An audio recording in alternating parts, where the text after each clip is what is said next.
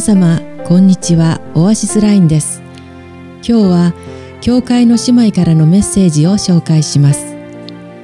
私は聖書という書物の中でとても印象に残る場面があります。聖書の言葉をそのまま伝えます。彼らはイエスを捕らえて引いていって大祭司のところに連れてきた。ペテロは遠く離れてついていった。女中が日明かりの中にペテロの座っているのを見つけ言った。この人もイエスと一緒にいました。ところがペテロはそれを打ち消して、いいえ、私はあの人を知りませんと言った。しばらくして他の男が彼を見て、あなたも彼らの仲間だと言った。しかしペテロは、いや違いますと言った。それから1時間ほど経つとまた別の男がこの人も彼と一緒だった。この人もガリラヤ人だからと言い張った。しかしペテロはあなたの言うことは私には分かりませんと言った。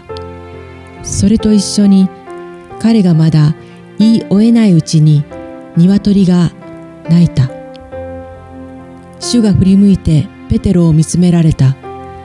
ペテロは今日鶏が鳴くまでにあなたは三度私を知らないというという主の言葉を思い出した。彼は外に出て激しく泣いた。この場面はイエス・キリストがユダヤ人の祭司や長老群衆に捕らえられた時イエス・キリストを慕っていた弟子の一人のペテロの様子を書いています。ペテロはイエス・キリストを神として救い主としていつもそばに仕えていました。ペテロは以前イエス・キリストにこのように言っています。主よご一緒であれば老であろうと死であろうと覚悟はできております。しかしペテロはイエス・キリストを三度知らないと言った。三度目にイエス・キリストは振り向いてペテロを見つめられた。